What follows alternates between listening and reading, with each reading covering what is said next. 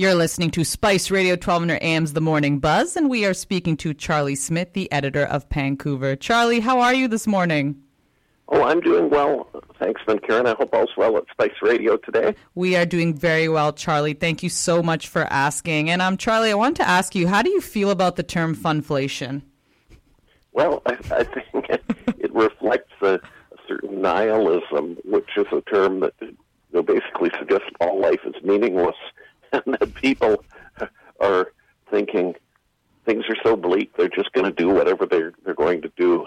Um, I would I discourage it, but okay. what can you do? Charlie wants us to be responsible. Okay, that is the message. Don't get carried away with it. But yeah, again, there's been so much going on. And speaking of so much going on, I want to start off with this story. Um, the U.S. Secretary of State is once again urging India to help Canada advance its investigation into the killing of Hardeep Singh Nijjar. Antony Blinken says it's very important for India to cooperate so that the investigation can continue to move forward. What does this mean, Charlie?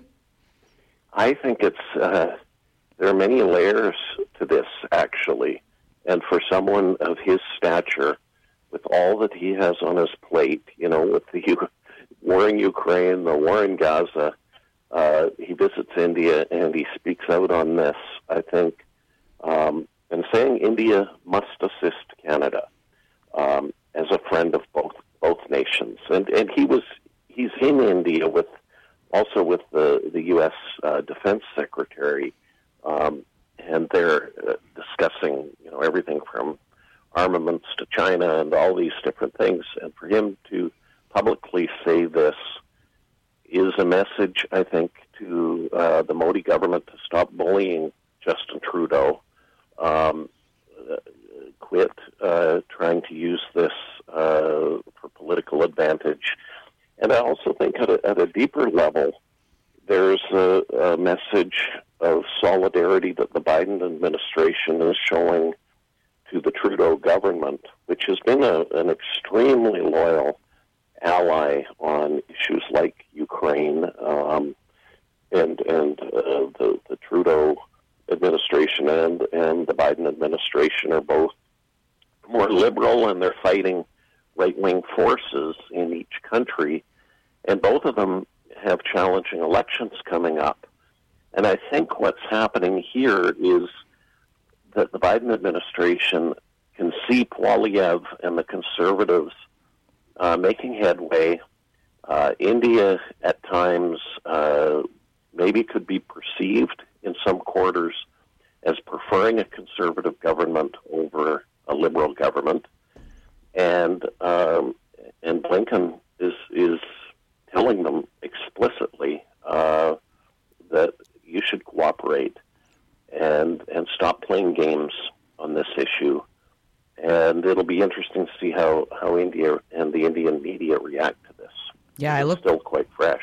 It's still very fresh, so I look forward to the reaction as well, Charlie. And now moving to uh, here in BC. So the BC government has introduced a bill encouraging creation of more housing near transit hubs. And Charlie, it seems like we're getting a lot of housing bills from the BC government. What does that usually mean? It, Ravi Kahlon is a man of action. um, that's that's my conclusion, uh, as well as the premier. Um, this announcement is game changing. That basically they've said requiring municipalities to allow at least 20 stories within 200 meters of SkyTrain stations, 12 stories within 400 meters, and uh, 8 stories within 800 meters, and then 12 stories close to bus loops.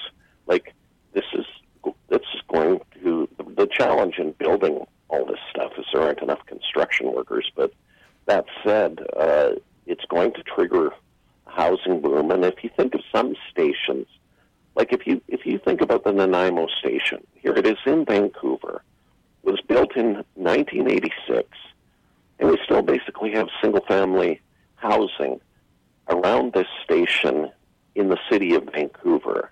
It's pretty ridiculous when when you consider the the billions of dollars public dollars that have been invested in in rapid transit, and and yet um, the city of Vancouver has maintained this kind of frozen zoning for decades. Um, I can cite other stations, 22nd Avenue in New Westminster is another one which uh, there's not a lot of development around there, um, and and even um, along the Millennium Line.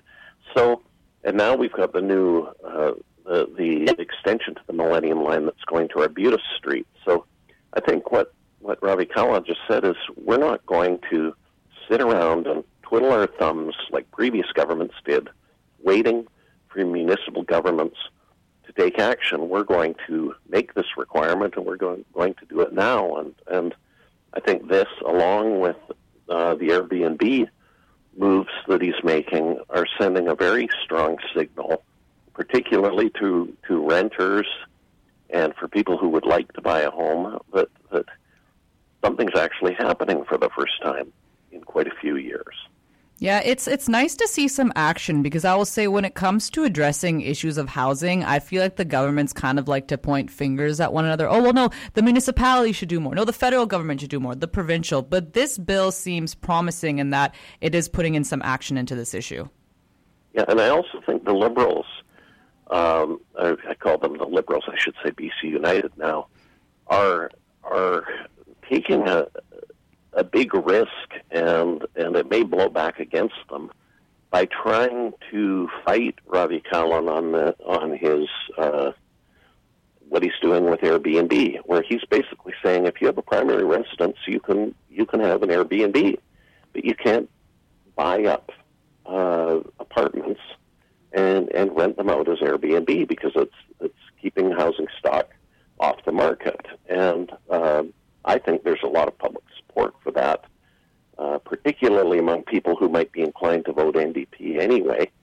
And and here BC United is looking for loopholes and, and changing the rules. And oh, maybe you should have one investment property. Well, if you're allowed to have one investment property, any clever entrepreneur will set up numbered companies and own a whole bunch of them. So I think um, what Kahlon is doing uh, may also be very good politically, but also from a public policy perspective.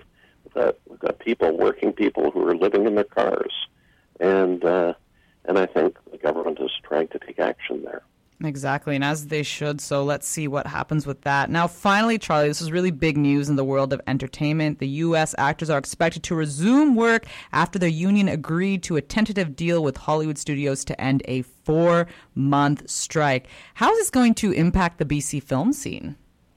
Well, I think it's going to be fantastic news because the you know projects get uh, put on delay, particularly with writers, but with writers and actors.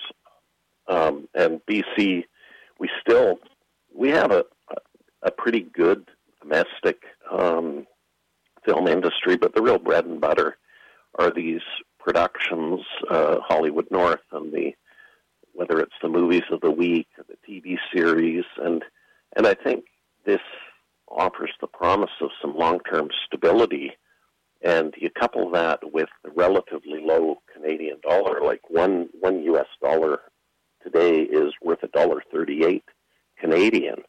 So Canada is, is is very attractive to the American producers right now, and decisions are going to start being made um, reasonably quickly now that this thing is is out of the way, and and I think it's going to be excellent news for people who work in this industry. I think maybe amazing. not such good news for people who don't want a bunch of movie trucks in their neighborhood. we yeah we, we don't miss those. Like I will say for me, I'm I'm not far from the Steveston area, especially in Steveston Village. There's always something that's filming there, so it was really odd in the summer months when I was hanging around there to not see movie trucks. That was really yeah. bizarre because you're so used to that scene. But I'm also, Charlie, a little bit selfish because I'm excited because I do have a couple TV shows that have been on pause for the strike. And knowing that the strikes are now over, I'm looking forward to them going back into production. So I'm excited. And of course, you know, what we don't realize too with the film industry is like there's so many jobs that are impacted, right? Like it's not only the actors, there's so many folks that work on a film set, right? Yeah. And, and you know, the Vancouver Economic Commission, which is the city is shutting down, but it had said that the value of the film industry and production uh, had reached 4.9 billion by 2022, and like these are big numbers. That's really, really big. So, yes, I think definitely everybody's looking forward to being back to work. Charlie, thank you so much for your time. We really appreciate it. You take care and have a wonderful weekend. Yeah, and happy Diwali to all of your listeners. Thank you okay. so much, Charlie. Happy Diwali to you as well. Bye.